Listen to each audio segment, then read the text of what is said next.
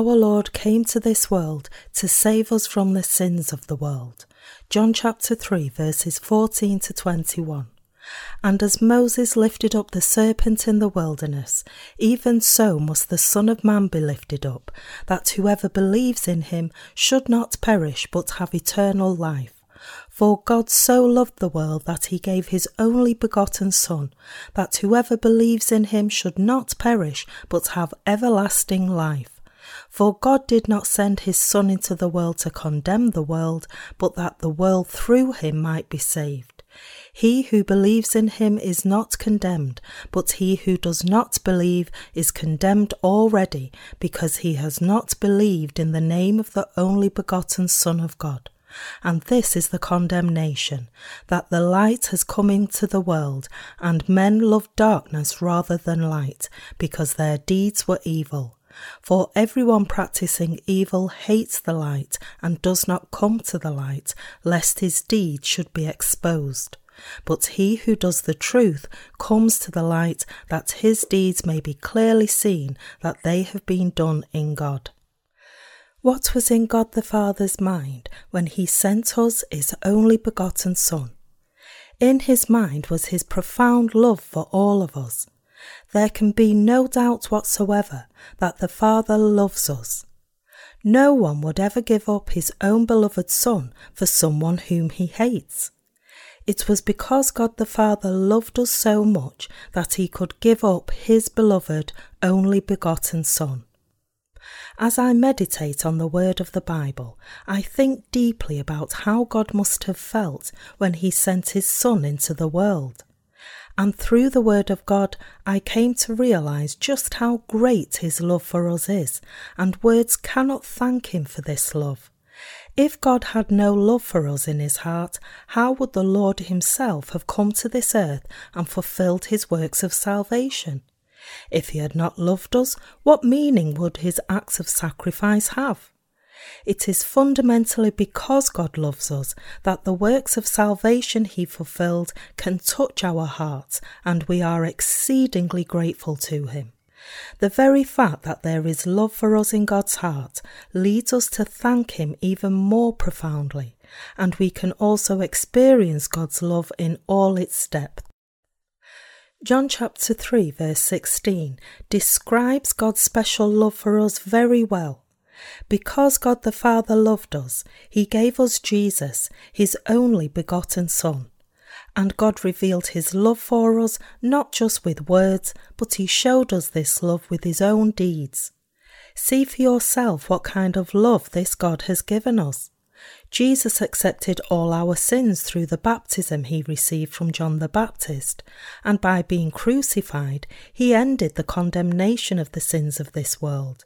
And he arose from the dead in three days, ascended to the kingdom of heaven, and promised us that he would return to this earth again. That we have received this amazing love, the love with which God the Father gave us his Son, the love with which Jesus sacrificed himself, is so overwhelming that words cannot describe all our gratefulness. The work of the gospel of the water and the Spirit was initiated by God who loved us.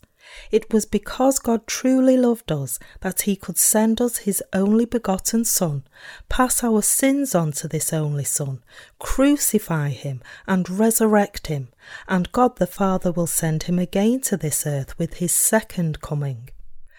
What is truly valuable for human beings? What is the most precious thing for human beings? It is neither money, nor any fame, nor any power. What is most needed by and most valuable to mankind is eternal life and the love of God. If we have accepted the love of God into our hearts, we can persevere and endure through any hardship, and we can also wait for Him and in this love we can enjoy true rest and receive new strength and peace. From where do all these blessings flow? They all flow from this heart of God that loves us. It is by abiding in this love of God that all of us are living our lives of faith in peace. When we are tired and weary in our struggles, we are strengthened by God's love. Put differently, it is His love that strengthens us the most in all times, times of both happiness and sadness. It's God's love that has settled us in the Lord's heart and made us dwell in it. It is when we know and believe that God loves us exceedingly that our hearts can receive new strength as we carry on with our lives. The source of the strength that enables us to continue to live spiritually in this world is this love of God the Father for us. Because God loves us, we receive the strength to go on day after day, today and tomorrow, and it is by this strength that we are actually carrying on with our lives. If God had no love for us in his heart, our life itself would be non existent. If God were to turn his face from us or have no interest in us, this itself would mean our spiritual death. If we cling to someone who is not interested in us at all and whose heart has completely left us, then our hearts would lose all strengths. As we carry on with our lives, we should never forget that God made us, has saved us from all our sins, and protects us always. If we ever feel as if God has abandoned us, then we will end up as a kite whose string has snapped. It is because we believe in God's love that we can also have faith in Him. Our lives of faith entirely depend on whether we have received God's love for us or not. It is because we know and believe that God has a fundamentally loving heart for us that we can carry on with our lives by trusting in Him and following Him. It is by believing in His love that we are living spiritually in this world day by day. From the very fact that we are living spiritually in this world, we can realize just how much God loves us. God's love that is found in His heart is what enables us to live spiritually. That we are now living by the love of God itself proves that He loves us exceedingly with His heart, and those who know and believe in this are the truly happy ones. We live by feeding on God's loving heart. It is thanks to God's love that we are enjoying all its benefits in our lives. It is because of the loving heart of God the Father that we are now living. Do you believe so? And our Lord, with his loving heart for us, always keeps us as the apple of his eye. We are loved so much by God in our lives. Is there anything excellent in your abilities?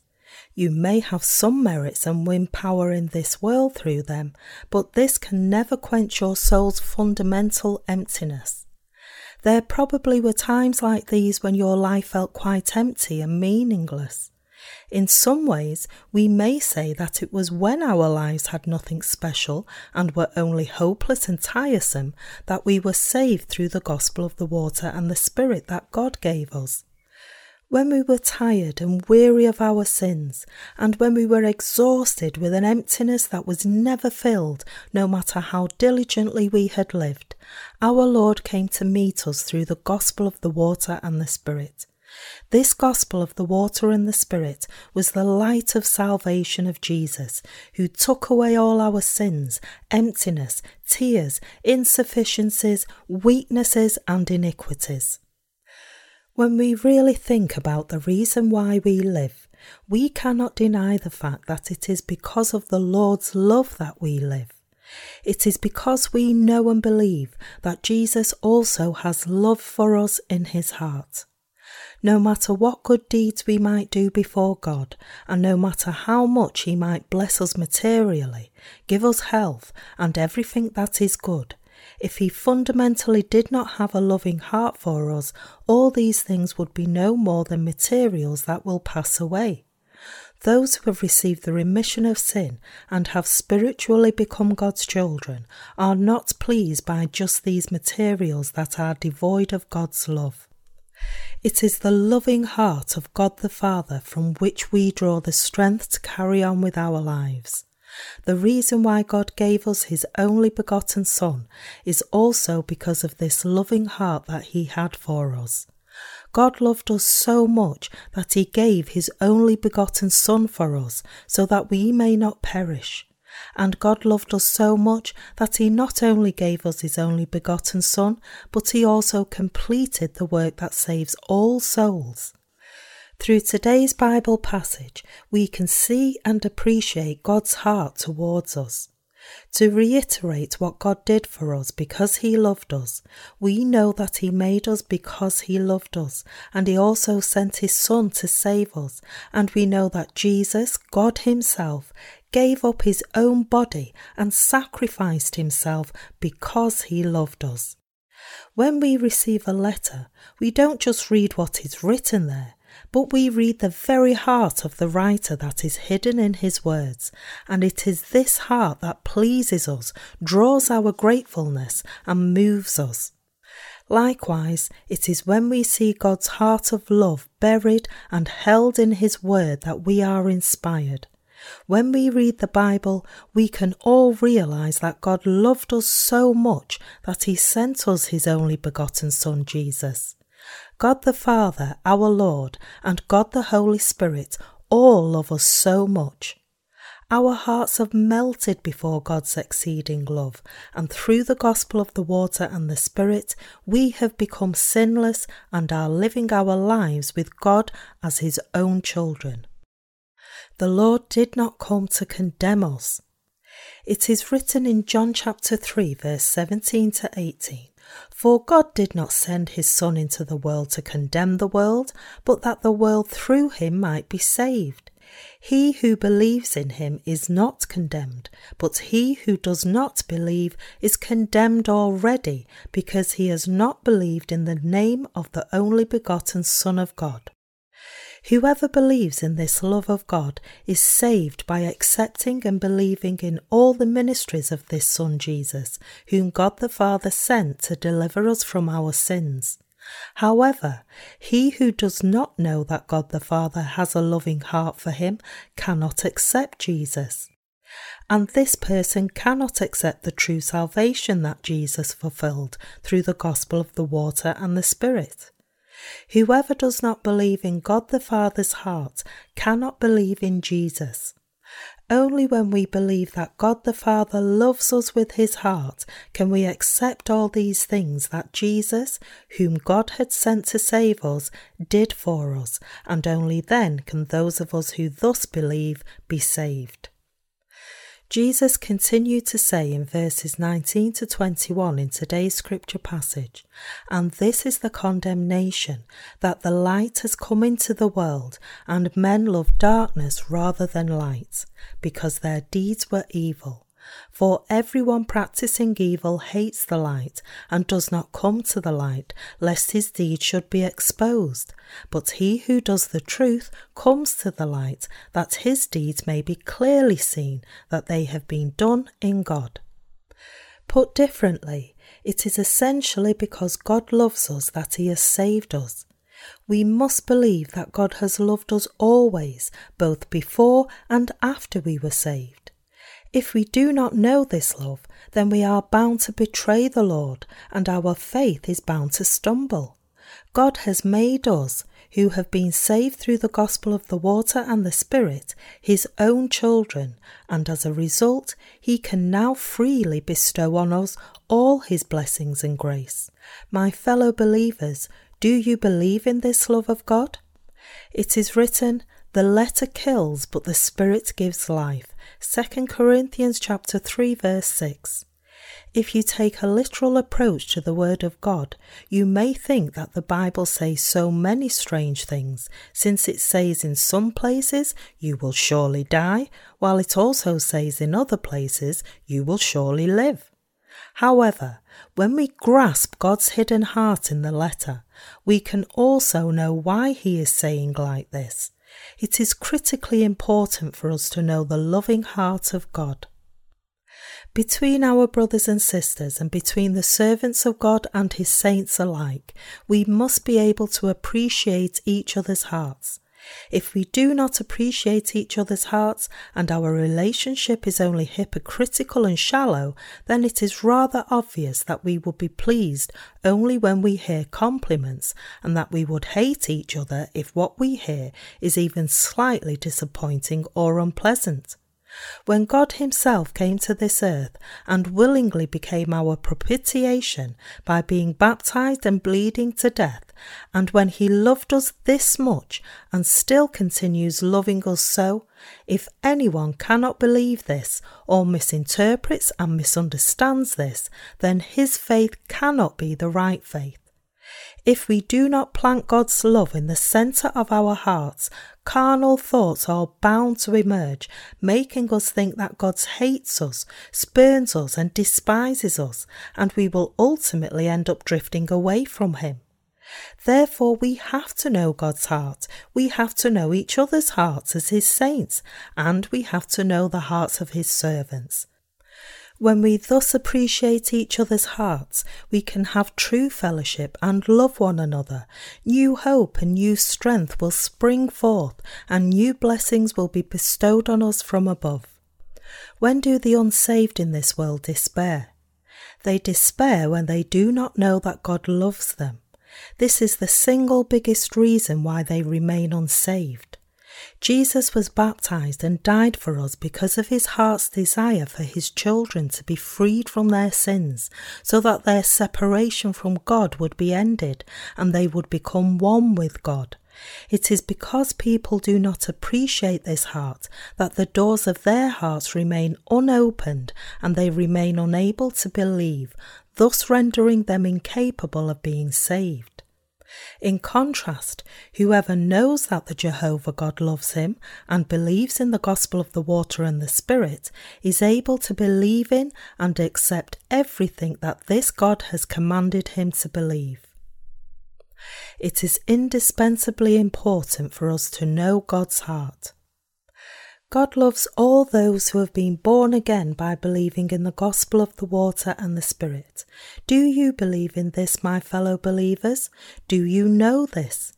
For God loved mankind so much, he came to this earth incarnated in the flesh, was baptized by John the Baptist, and shed his blood on the cross. Could we turn away from this love of Jesus, who has given us the gospel of the water and the Spirit to save mankind from all sins, and say that we don't know it?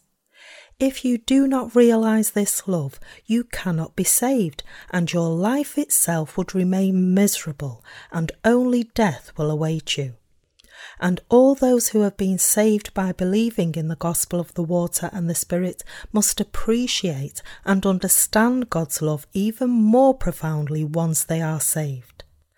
It is when they know and believe in God's heart that they can spread the gospel in obedience to and union with the Word of God, and they can wait for all the promises of the Lord that are to be fulfilled. The born again brothers and sisters of faith must trust each other's hearts. In addition, there must be true love in the relationship between the servants of God and their brothers and sisters of faith. The love that exists among the born again is such that while they may dislike each other temporarily, there cannot be real hatred in the depth of their hearts. They only rebuke their erroneous hearts, acts, and thoughts that prevent them from receiving God's blessings, and they only have pity and compassion for those whose faith is small and weak. This is all there is to their hearts. They harbour no fundamental hatred. Those who have been born again of the water and the Spirit know the true love of God, for they have been remitted from so many iniquities, and therefore they do not harbour any fundamental hatred or malice intents for others. However, since it is still possible for them to be drawn to their flesh momentarily and make such mistakes from time to time, it is imperative that they remember God's heart, realize the depth of their remission of sin, and plant God's love in their hearts even more profoundly. Of course, there could be some cases of conflict even in God's church, it is because we do not appreciate each other's hearts that misunderstandings arise, and it is because of such misunderstandings that conflicts and jealousy ensue. Our true, beautiful relationship that we have with each other would then disappear, and we would be unable to serve the gospel in union with each other. In cases like this, we have to share fellowship to solve the problems with broad minded conversation in Christ. Try to hear rather than to insist on your own righteousness, for it is written, Let every man be swift to hear, slow to speak, slow to wrath. James chapter 1 verse 19. We should reach a solution according to the Lord's pleasure rather than just trying to satisfy each party in human perspective. God is love. It is written in the Bible, in this is love, not that we loved God, but that He loved us and sent His Son to be the propitiation for our sins. 1 John chapter 4 verse 10. Because God loves us, He has saved us through the gospel of the water and the Spirit, and as the Holy Spirit, He has come into the hearts of all who have accepted this love of God by faith. Since Jesus has now come into us and dwells in us as the Holy Spirit, while we, the born again, hate unrighteousness and sin, we do not hate the people themselves. Such hearts are clearly present in the saints and the servants of God who have been born again of the water and the Spirit. We also know very well that this is precisely because God's love is in our hearts. What is the most indispensable truth we must know to live out our lives? We have to know that God has a loving heart for us. It is when you realize this that you can find the energy and joy to carry on with your life of faith. Unless we recognize this truth, and if we instead only look at our circumstances in carnal terms, then we cannot really have any faith, and everything is only tiresome and irksome to us. God forever loves us with all his heart. It is because this much is so definite that we carry on with our lives of faith in happiness and with hope. It is because God the Father has a loving heart toward us that we live our lives of faith in joy. Had God the Father had no love for us in his heart, neither could we have been saved, nor could we have lived our precious lives for his righteous work. The love of our Lord is revealed fully in the gospel of the water and the Spirit. It has delivered and transformed us from our fate that had destined us to live our lives no differently from the beasts. Today, that we can live out our faith as God's children, serve and follow Him, come together in our gatherings like this, and preach the gospel to the world is all because we believe in the heart of God the Father. There is unwavering love for us. It is because of this love of God the Father that we are now alive and are also carrying on with our lives. In the days to come also, thanks to God the Father's love, we will continue to live out our faith forever. As we live on, we should never forget that our very existence and our very salvation are all because of the love that is found in God the Father's heart toward us, and we should remember that it is because He has this loving heart for us that we have received the remission of our sins. While it is not new to us that the very existence of this world and the kingdom of God is because of God the Father's loving heart for us, we ourselves and the truth itself also exist all thanks to this love. We are therefore grateful every day for the fact that we are living in God the Father's love. Let us then give our thanks for God's love that has been bestowed on us freely. Let us unite together in this love of God as the righteous who have received the remission of sin. And let us live our lives giving glory to the Lord until the day the gospel of the water and the Spirit is all spread throughout the whole world. God loved us so much for God so loved the world that he gave his only begotten Son, that whoever believes in him should not perish, but have everlasting life.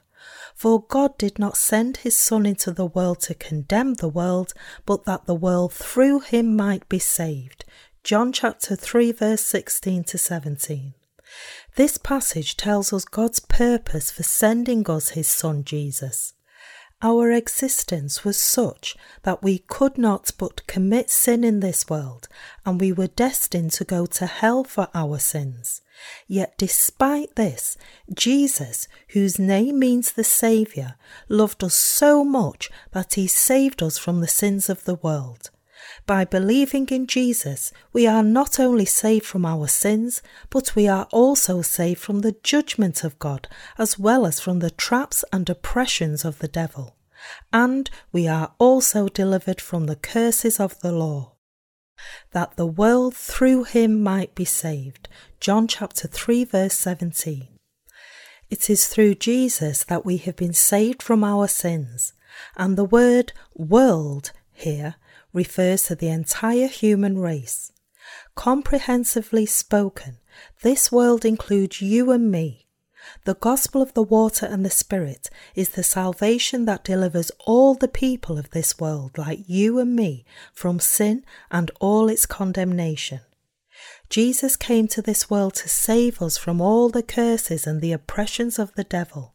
He did not come to condemn, but on the contrary, he came to save us from all our sins, as it is written, For God so loved the world that he gave his only begotten Son, that whoever believes in him should not perish, but have everlasting life. John chapter 3 verse 16. Jesus himself said that he was sent to this earth to save the world from sin. It's not the world in its physical sense that our Lord has saved, but He has saved human beings who were made in the likeness of God's image from the sins of the world. Having made the whole human race, God commanded them to rule over everything on this planet Earth. And by this world, he referred to people like you and me, and in particular, he spoke about you and me who know Jesus properly and believing him properly and telling us just how much God loved us and how He has saved us, He told us that He loved the world through the gospel of the water and the Spirit.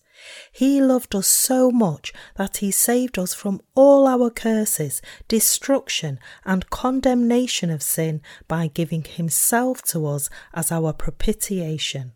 God has indeed saved us perfectly through the gospel of the water and the Spirit. From what state of sin have we been saved? I am asking, in other words, about the state from which all the people living on this earth, including you and me here, have been saved from all sins. From what state has God saved us? We are so insufficient, weak, and full of mistakes that we are bound to sin until the day we die, and we cannot avoid going to hell for these sins.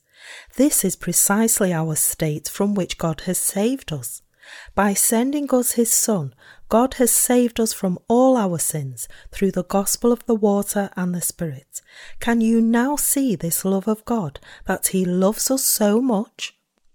You and I commit countless sins throughout our entire lifetime, like thick mist and dark clouds, and yet because God loved us, even such people like us, He delivered us from all our sins by sending His only begotten Son Jesus.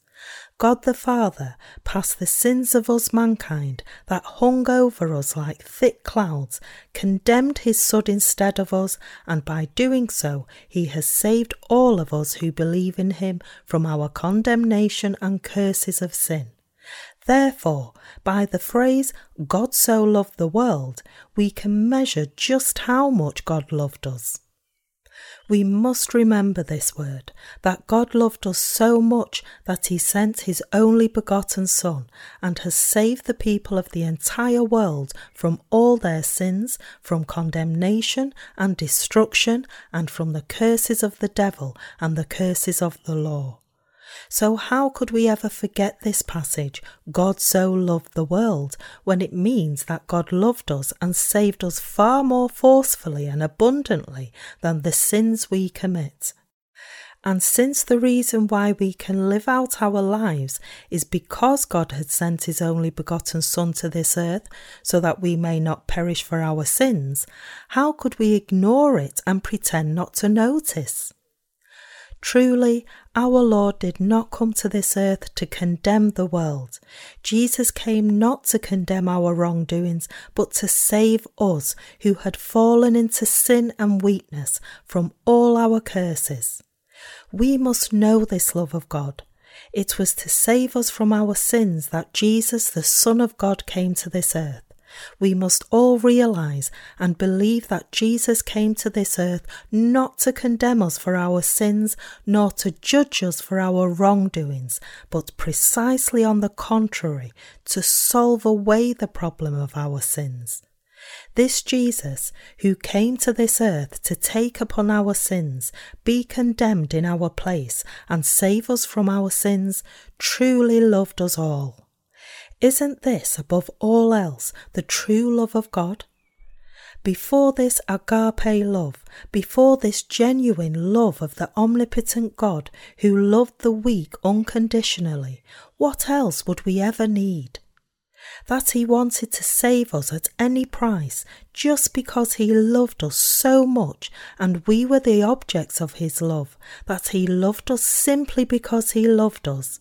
This true love that has no conditions other than love itself is the very love of God.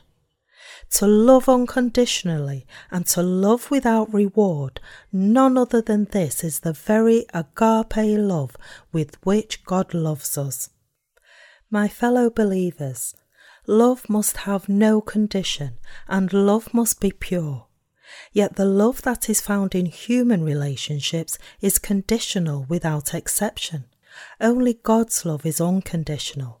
Even the love between parents and children, which we admire the most, still is conditional in some aspects.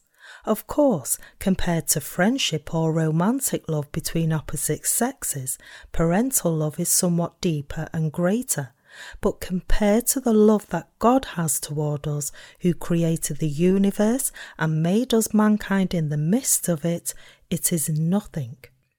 God created us mankind for the purpose of making us his own people. Because God made us in his image with love from the very beginning, God bestowed his unconditional love on us, for we were so lovable to him. This is why it is crystal clear that God has saved us and why it is so certain that He came to this earth purposefully to save us. It is so amazing that our Lord came to save us, and it is so marvellous that He has saved you and me through the gospel of the water and the Spirit. If you put yourself in his shoes and actually think about how you have to pay any price and endure through anything to love someone, you will then realize just how great God's love is. My fellow believers, when someone loves another person, he acts upon his love, not because this is demanded, but simply because he loves, for there is no fear in love.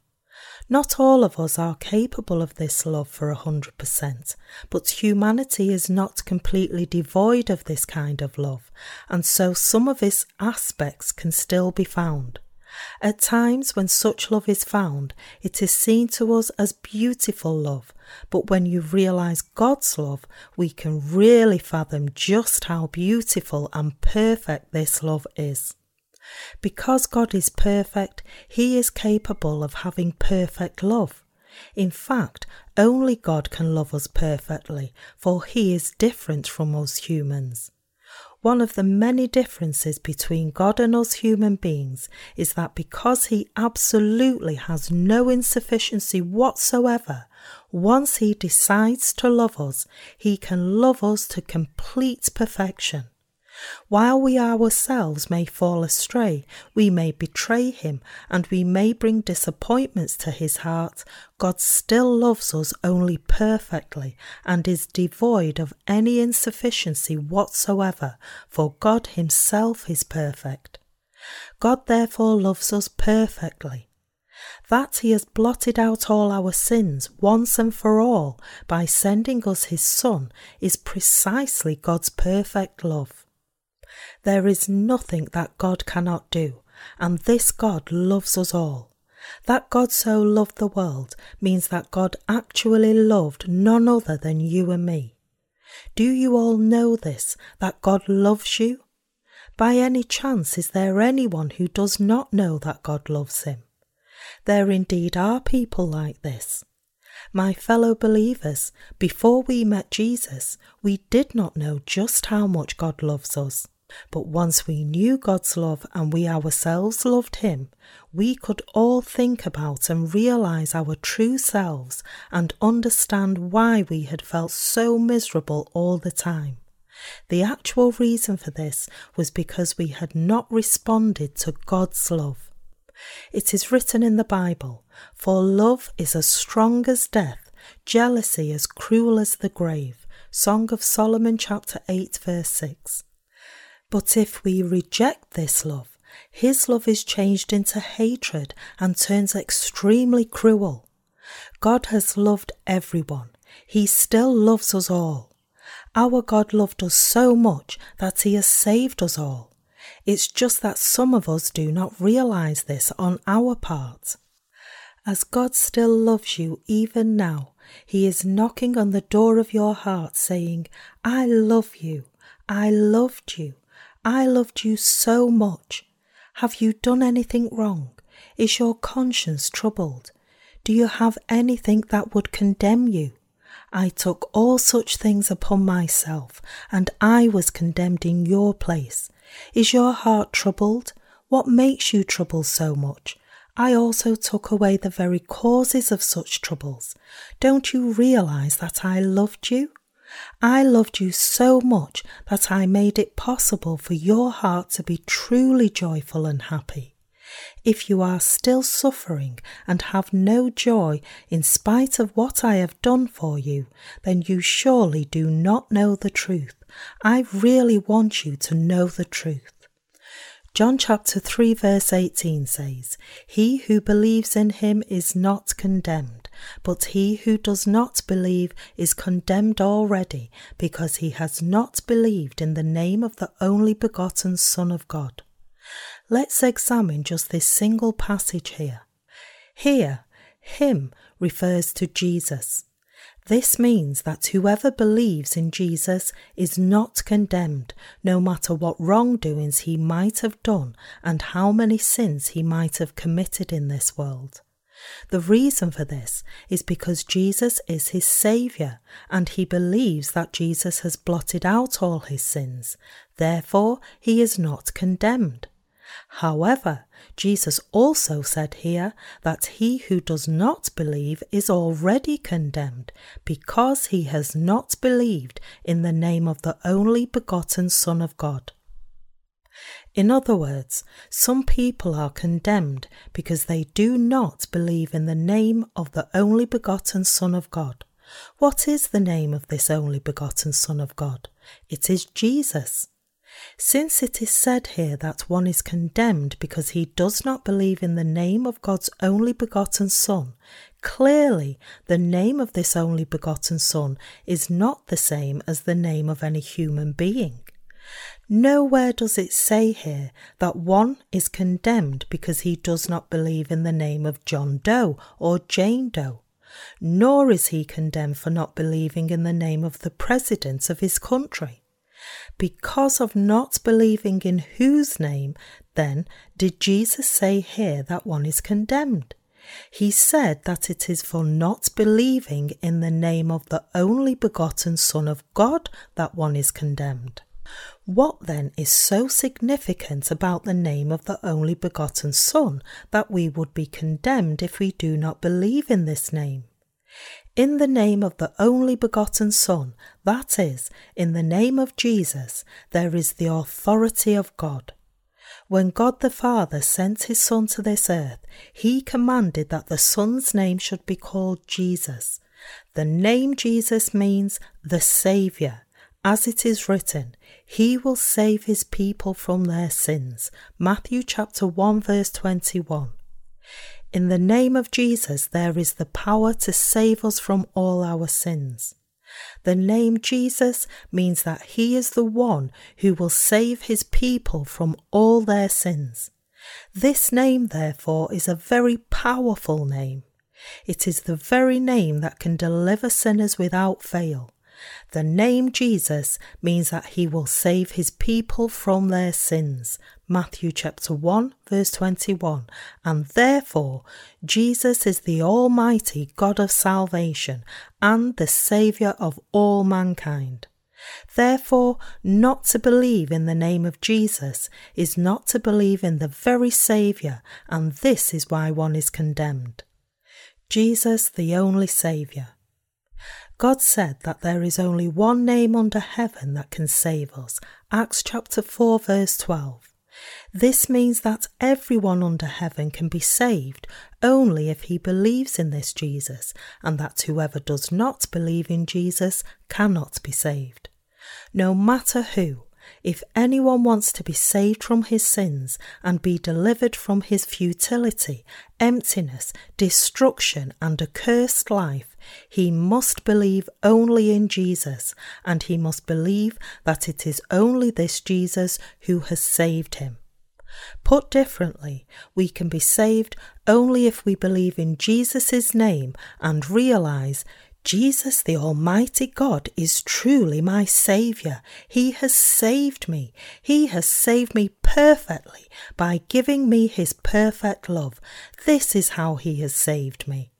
On the other hand, if one does not believe in Jesus, then he is already sinful. Whoever does not believe is sinful and is therefore condemned. Jesus used the word condemn here, and this word is used when one is found guilty and sentenced. And it is because one does not believe in Jesus that he is condemned for his sinfulness.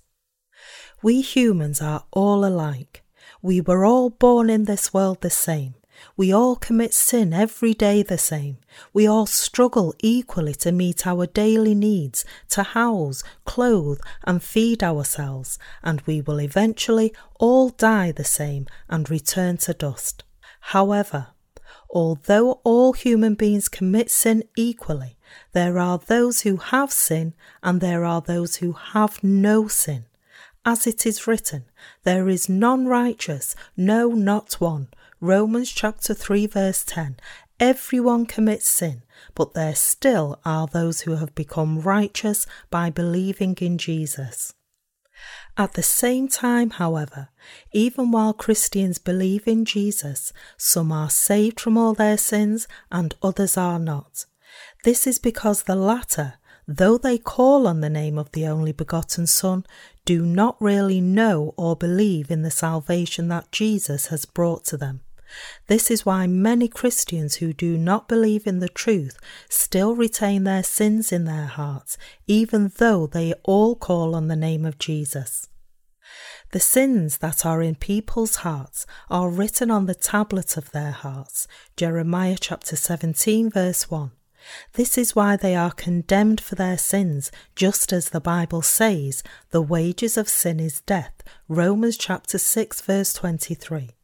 Because the wages of sin must be paid only by life itself, sinners should be sentenced to eternal death. That is, they must suffer the second death. In other words, sinners must be cast into hell. This is what today's scripture passage means by saying, He who believes in him is not condemned, but he who does not believe is condemned already, because he has not believed in the name of the only begotten Son of God. John chapter 3, verse 18. Jesus, the Son of God, is the one and only God. There are all kinds of creatures in the universe, but Jesus is not a creature. He alone is the only begotten Son of God, and He alone is the Lord of creation who made the universe and everything in it, including you and me. He is the Creator. We use this word Creator to refer to some divine being who created the world, and this Creator is none other than Jesus Christ. We, the creatures whom Jesus our Creator made, were deceived by Satan and came to have sin. To save us, this Creator Jesus then intentionally came as a man. Although Jesus could overcome Satan more than sufficiently with his power, because he is the God of truth and the fair and equitable God, he accepted the sins of his beloved ones through his baptism, was condemned vicariously in their place, and has thereby saved them to complete perfection. Jesus is the God who died for us at the hands of his enemy. The population of this whole world is over 6 billion. Apart from the 6 billion people living in this age right now, how many more people have lived and died before? Since there must have been far more than 6 billion people who were born and died from the beginning to now, I came to wonder where all these dead people were buried. A huge number of people were born and died time after time, and most of the dead were buried under the ground, but we only see very few tombs, either in public cemeteries or private ones. I was once quite intrigued by this. My fellow believers, once we were born, we should put on God's love, be saved, become righteous, and live happily on this earth. And when we move on to the next world, we should live happily forever in the most beautiful kingdom of heaven. Yet the countless people who are born and die in this world still carry many sins in their hearts. Even the so called Christians still have sin despite claiming to believe in God and in His Son Jesus. Why do these Christians then suffer death for their sins, even though they insist that they believe in Jesus as the Saviour who has delivered them from all their sins? This is quite a riddle.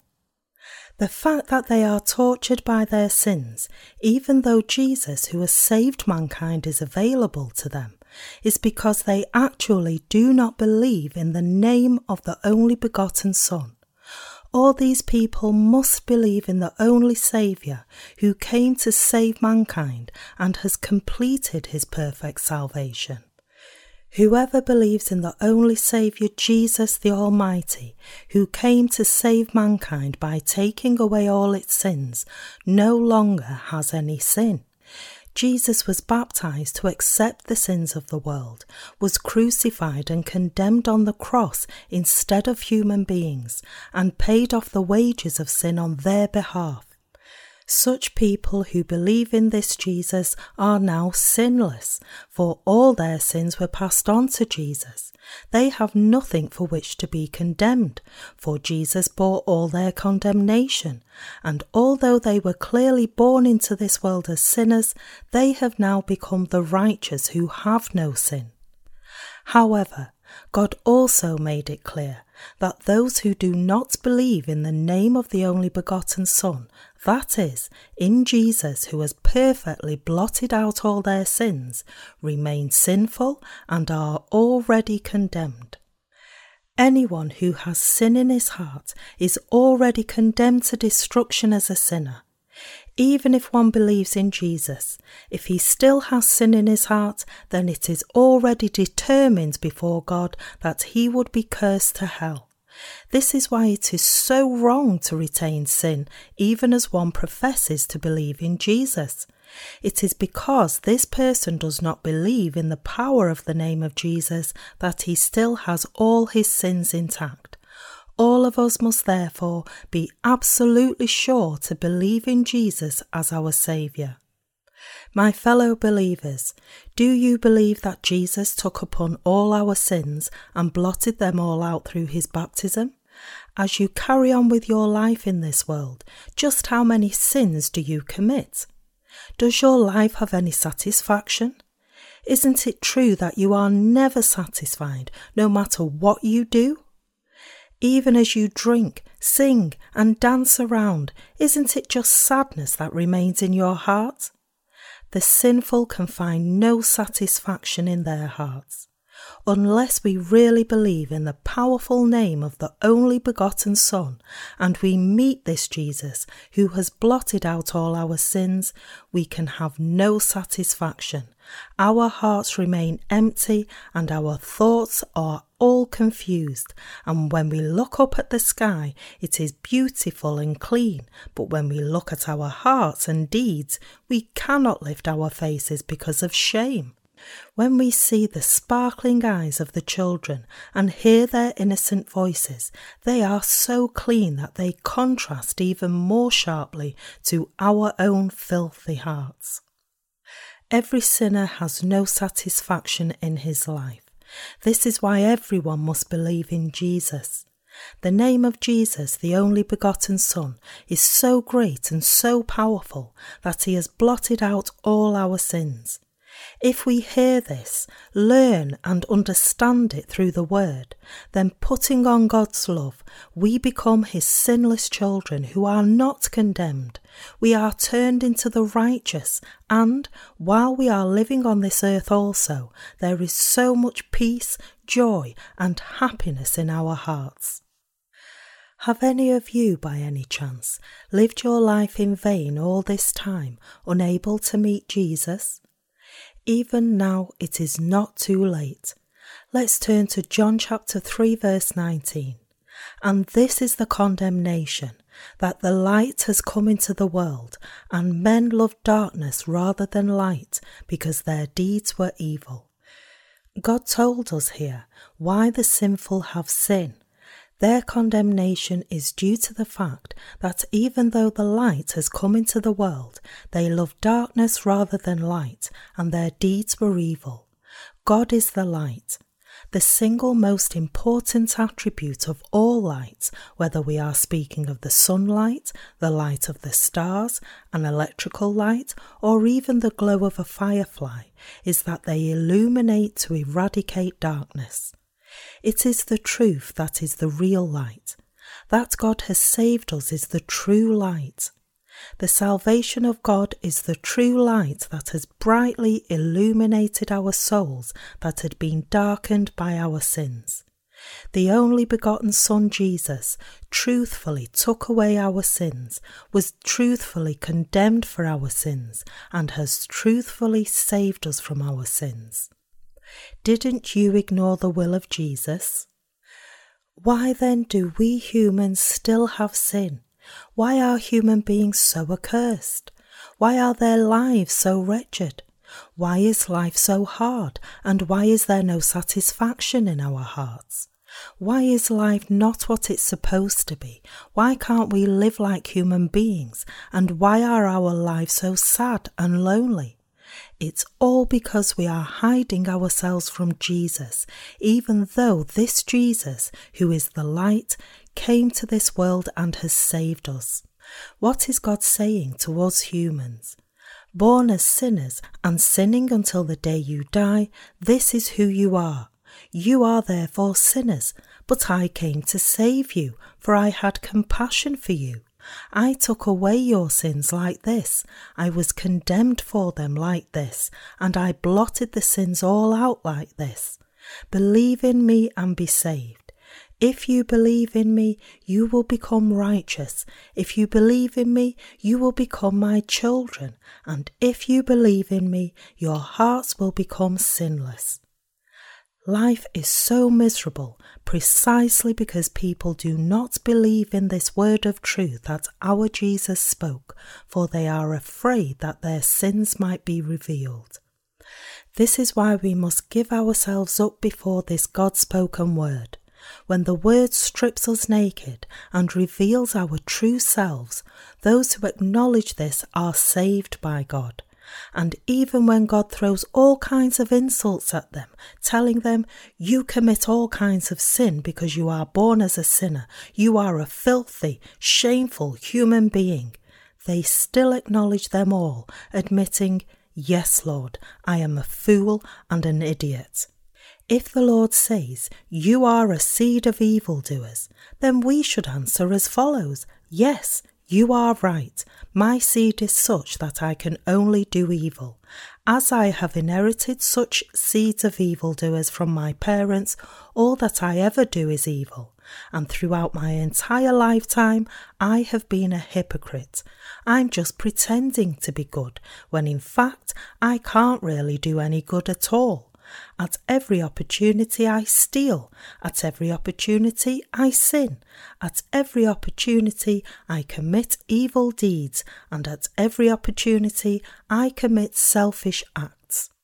Just as the Bible tells us in Mark that there are 12 kinds of sins in the human heart, there indeed are many sins in this heart of mankind.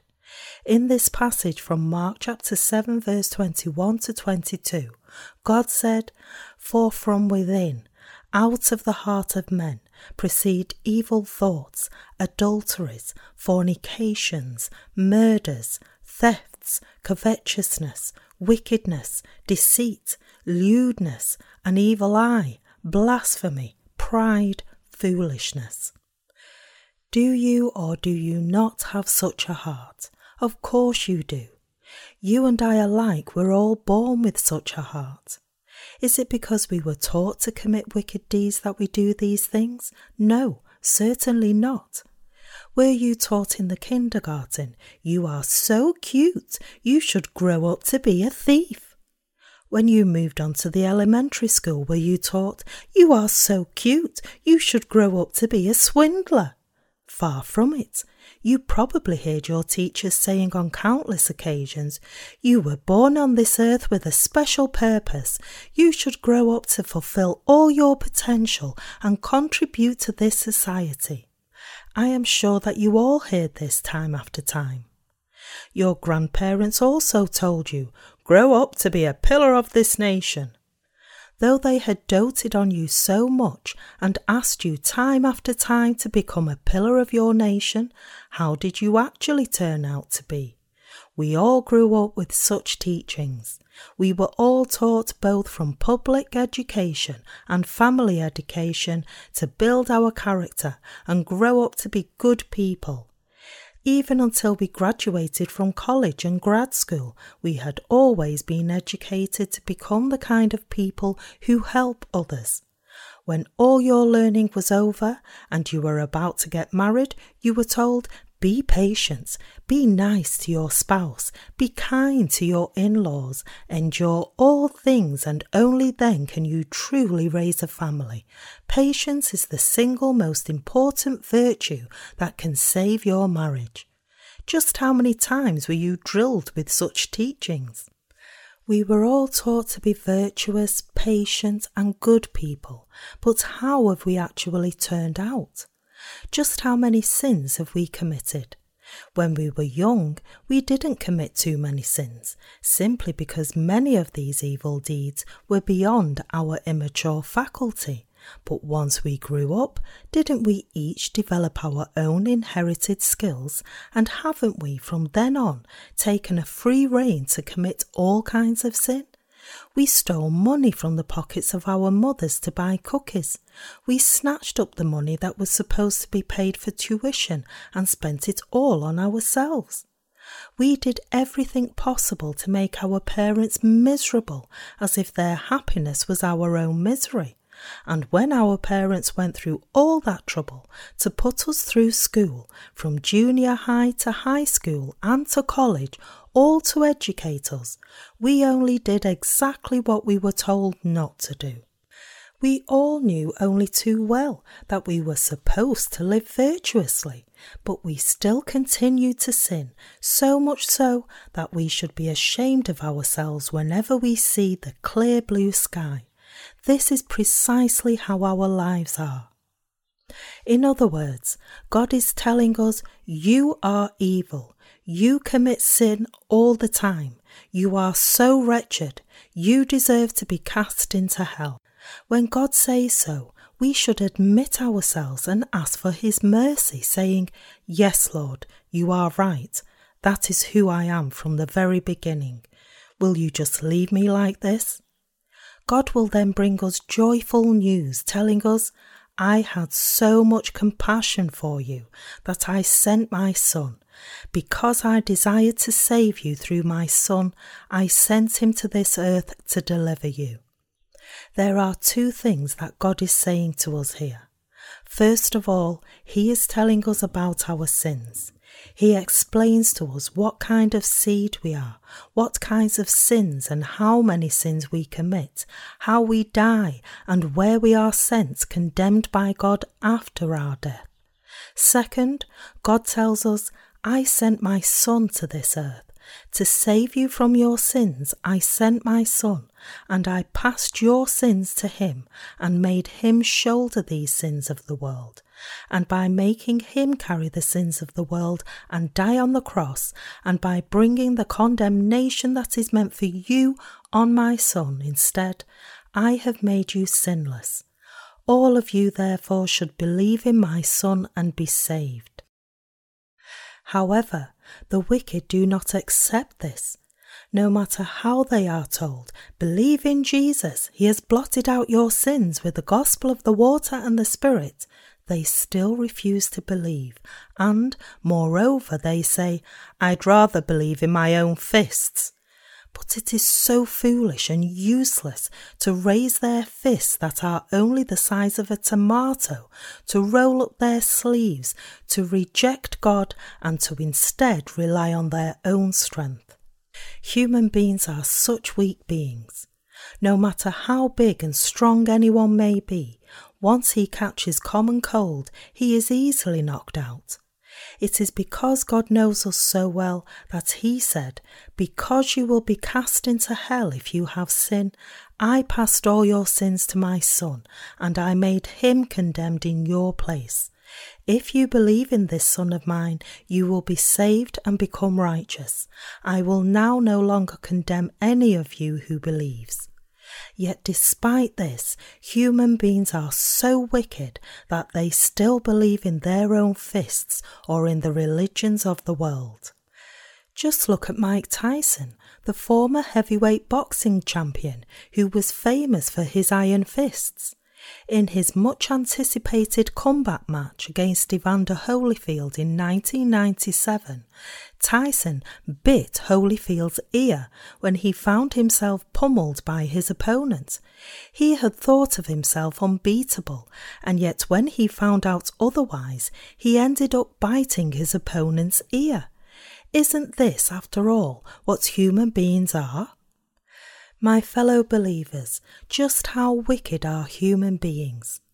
You and I are also this kind of people who would bite others and injure them if we are cornered. We too are all wicked. Before the God spoken word, we must never deny our wickedness. Aren't we thieves? We are indeed thieves. Aren't we murderers? We are indeed murderers. When we hate someone, what do we think about him? Do we wish him well? No, of course not. We are likely to think inwardly, I wish he would trip and fall somewhere and die from a brain injury, or when he is driving, maybe his car would fall off a cliff and he would die in the burning wreckage. When wickedness arises in our hearts, what happens? If you stir sewage all kinds of filthy stuff swirls up. Likewise, when the wickedness of mankind is agitated ever so slightly, all kinds of sin are stirred up. When we finally come to our senses, we hide our wickedness with our goodness, pretending to be someone that we are not. When the person whom we had slandered behind his back just a minute ago appears right before us, we soon change our colour immediately, and, pretending to be very friendly, we shamelessly say, How have you been? When we look at the children at Sunday school, we see that even they are like this. They cling to us if we are nice to them ever so slightly, and yet they turn sulky in no time if we say anything even slightly unpleasant to them. Human beings are all that much wicked. When you were young, did you know that you were wicked? You probably didn't realize this, right? A famous Korean poet wrote that he wanted to have not even a spot of shame when he looked up to the sky. Didn't you live with this yearning also? What is more, you probably thought that you were living virtuously like this and thought of yourself as a good person. But what happened as you grew old? What virtue, if any at all, could you ever find in yourself? It's out of sheer ignorance that people say human nature is essentially good.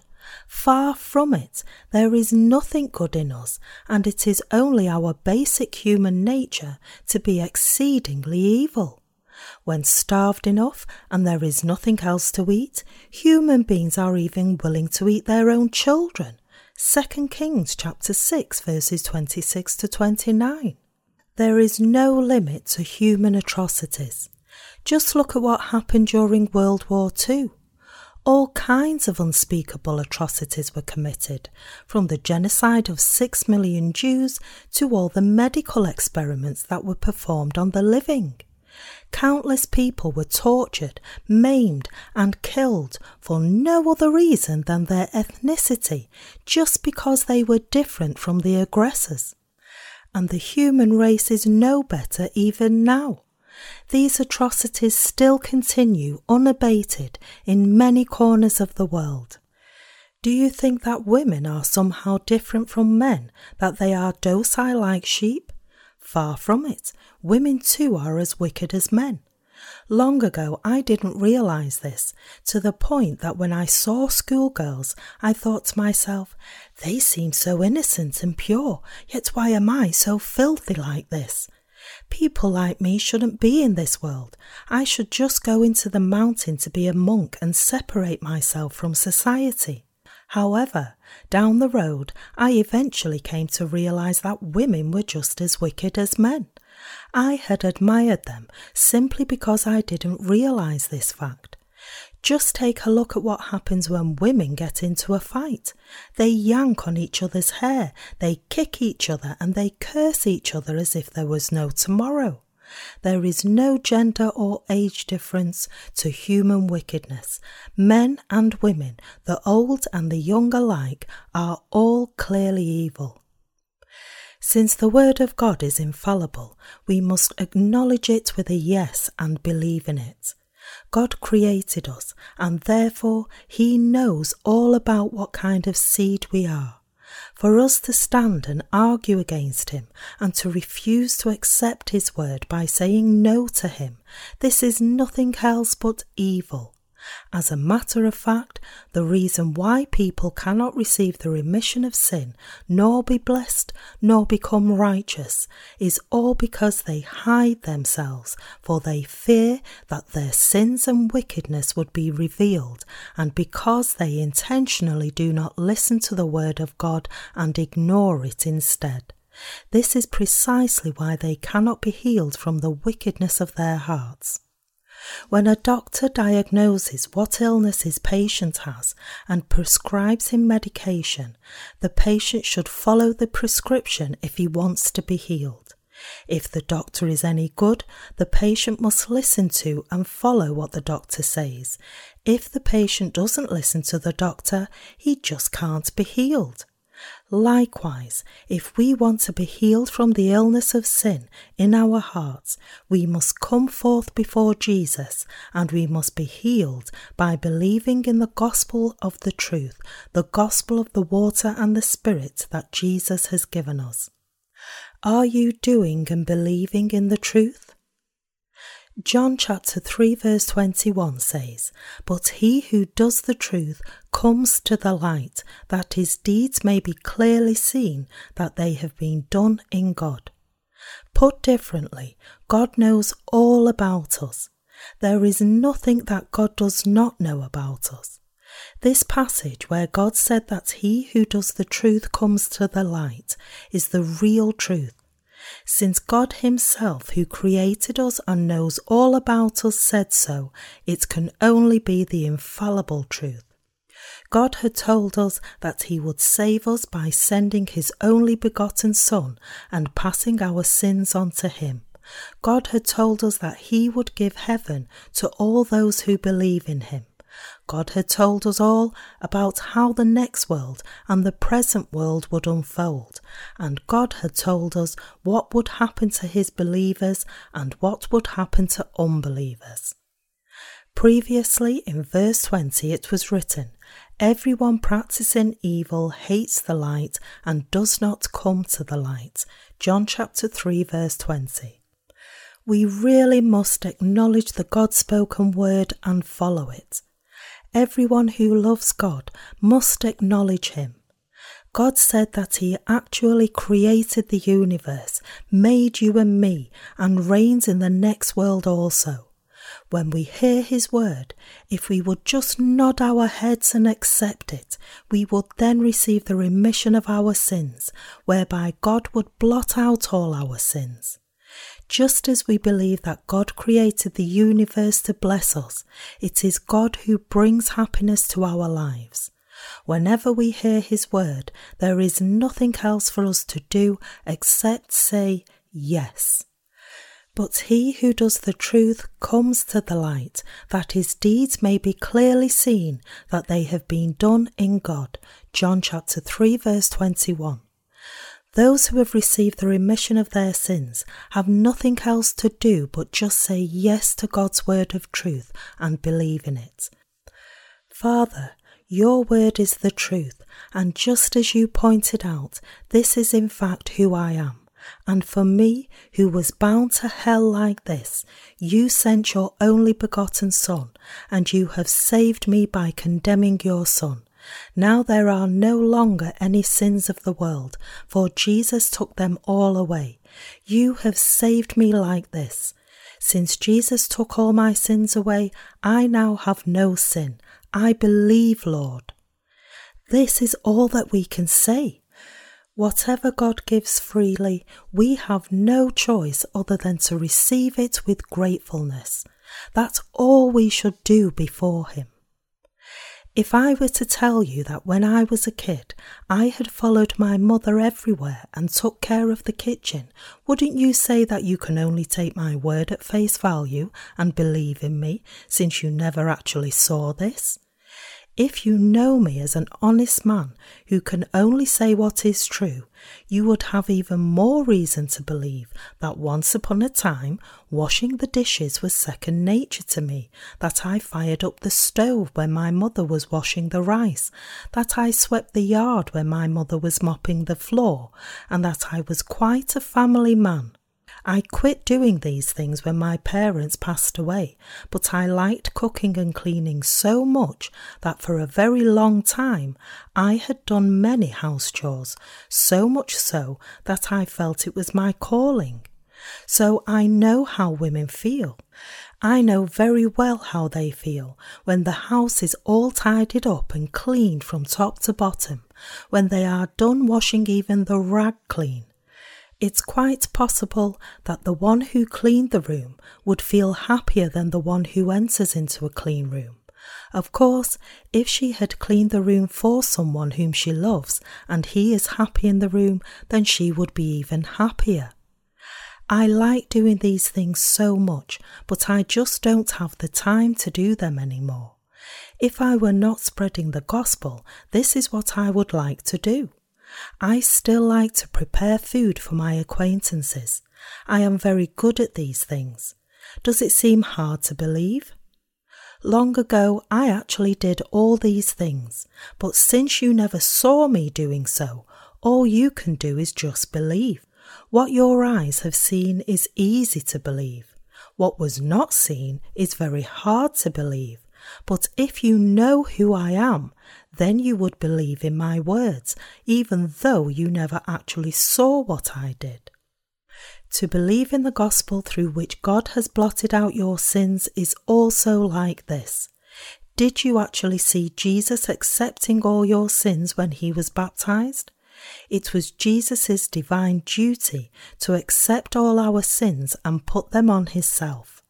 That he shouldered all our sins and was condemned for them is the very unconditional love that he had for us. But did we see this? No, it's only written in the Bible. Is what God has spoken to us then all just a lie, or is it the truth? It's the truth. When God has told us to believe, is it right to disbelieve His word just because we didn't see it? Absolutely no. Since the Word of God is all true, that we have not seen with our eyes means that we have even less choice but to believe. Did we see it when God created the universe and all things in it? It's because we didn't see this that through about 40 men of faith and spanning about 1,600 years, God wrote this word, saying, In the beginning, God created the heavens and the earth, and He has preserved it to this day so that we may be able to read it. There is nothing else we can do other than believe in this. If God tells us that we are wicked, we should just believe so, or otherwise, how else would we realize this? If you think, actually, I think I am at least a little bit good, this is truly a foolish thought. You must instead believe God's word is truly right. I have nothing but wickedness. It is because we believe in God that we are saved by truthfully believing, I was this kind of seed from the beginning, but the Lord has saved me through the gospel of the water and the Spirit. My fellow believers, do you really believe in God? Do you believe in Him? I beseech you all. There is nothing else to do but believe in His word. Isn't the gospel of the water and the Spirit that God spoke to you true? Of course it is true. What do people in the world say to you? They all tell you to live virtuously. What about the false pastors who are trying to defraud you all in the name of Jesus? They seat you and tell you not to commit sin. This, my fellow believers, is what thieves and swindlers say. Do we ever sin because we actually want to sin? Do we no longer commit sin just because we are told not to sin? No. We commit sin whenever our circumstances allow, for our hearts fundamentally desire to commit sin. If anyone commits sin because he is told to commit sin, and does not commit sin because he is told not to commit sin, then he is no human out of our insufficiencies, just how many sins do we commit with our hearts, our minds, and our deeds, even while we are unaware of this? It would be wonderful if we could somehow control all these things, but since we are only human, we are always insufficient and unable to control ourselves. We sin all the time. Precisely because God knows very well that we cannot avoid but sin, he is telling us to be saved by believing in His Son Jesus. This is why we should attain salvation by believing in Jesus with all our hearts. Do you now understand? Let us end our discussion here for today, but if the Lord allows me, I will continue to share this scripture passage in detail. We have been saved by believing in Jesus, the only Saviour of mankind. I give all my thanks to the Lord who has saved us from all our sins through the gospel of the water and the Spirit. Hallelujah!